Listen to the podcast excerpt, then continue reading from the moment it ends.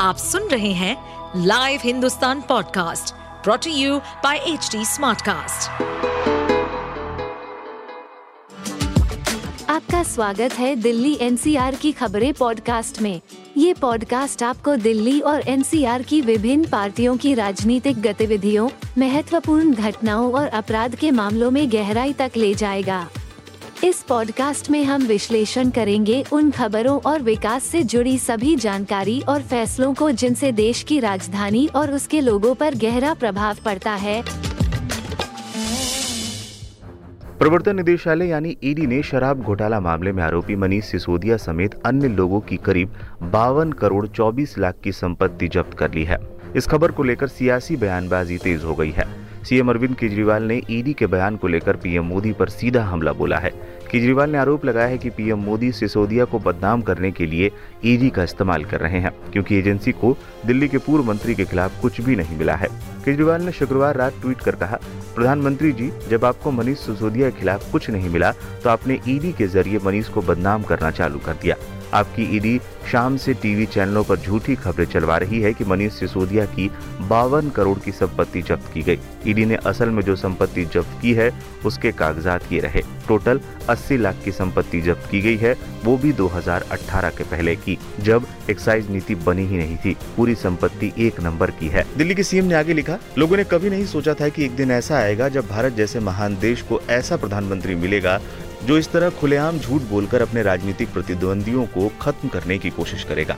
असली भ्रष्टाचारी कौन है, ये आप भी जानते हैं। हिम्मत है तो उन्हें पकड़ कर दिखाइए।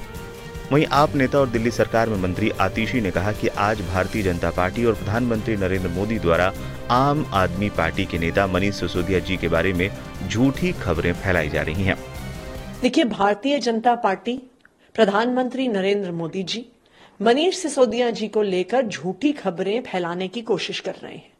वो अलग अलग मीडिया हाउस को कह रहे हैं कि मनीष सिसोदिया जी की करोड़ों की प्रॉपर्टी जब्त हो गई, अटैच हो गई। जबकि ईडी के खुद के कागज़, जो ऑर्डर है अटैचमेंट का, वो क्लियर कट तरीके से बताता है कि मनीष सिसोदिया जी के पास बैंक अकाउंट में सिर्फ़ ग्यारह लाख पचास हज़ार रुपए हैं। ईडी के कागज़ खुद बताते हैं। ईडी के कागज़ खुद बताते हैं कि मनीष सिसोदिया जी के पास दो फ्लैट हैं, जिसमें से एक मात्र पाँच लाख रुपए की वैल्यू का है और वो भी 18 साल पहले खरीदा हुआ है। मनीष सिसोदिया जी का दूसरा फ्लैट, जो कि उनकी पत्नी के नाम पे है, पाँच साल पहले खरीदा हुआ है। उसकी भी वैल्यू सिर्फ़ पैंसठ लाख रुपए है। तो कुल मिला के मनीष सिसोदिया जी की पूरी संपत्ति जिसे इन्होंने अटैच किया है, जिसे जब्त किया है, कुल मिला के सिर्फ़ और सिर्फ़ 80 लाख रुपए है। वहीं सिसोदिया पर ईडी के एक्शन को मुद्दा बनाते हुए दिल्ली बीजेपी ने सीएम अरविंद केजरीवाल पर निशाना साधा है।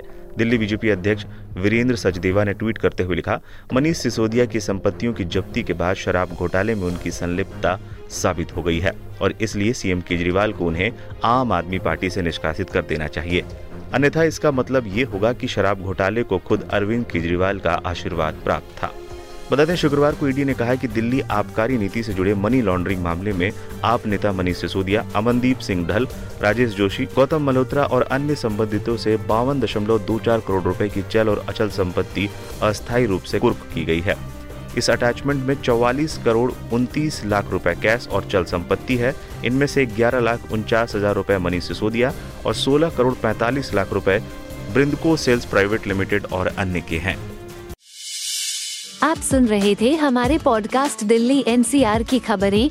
ऐसी ही अपराध जगत से जुड़ी, राजनीति और विकास जैसी खबरों के लिए हमें फॉलो कर सकते हैं। इस पॉडकास्ट पर अपडेटेड रहने के लिए हमें फॉलो करें एट एच डी हम सारे मेजर सोशल मीडिया प्लेटफॉर्म पर मौजूद हैं। और ऐसे पॉडकास्ट सुनने के लिए log on to W W W dot H D Smartcast dot com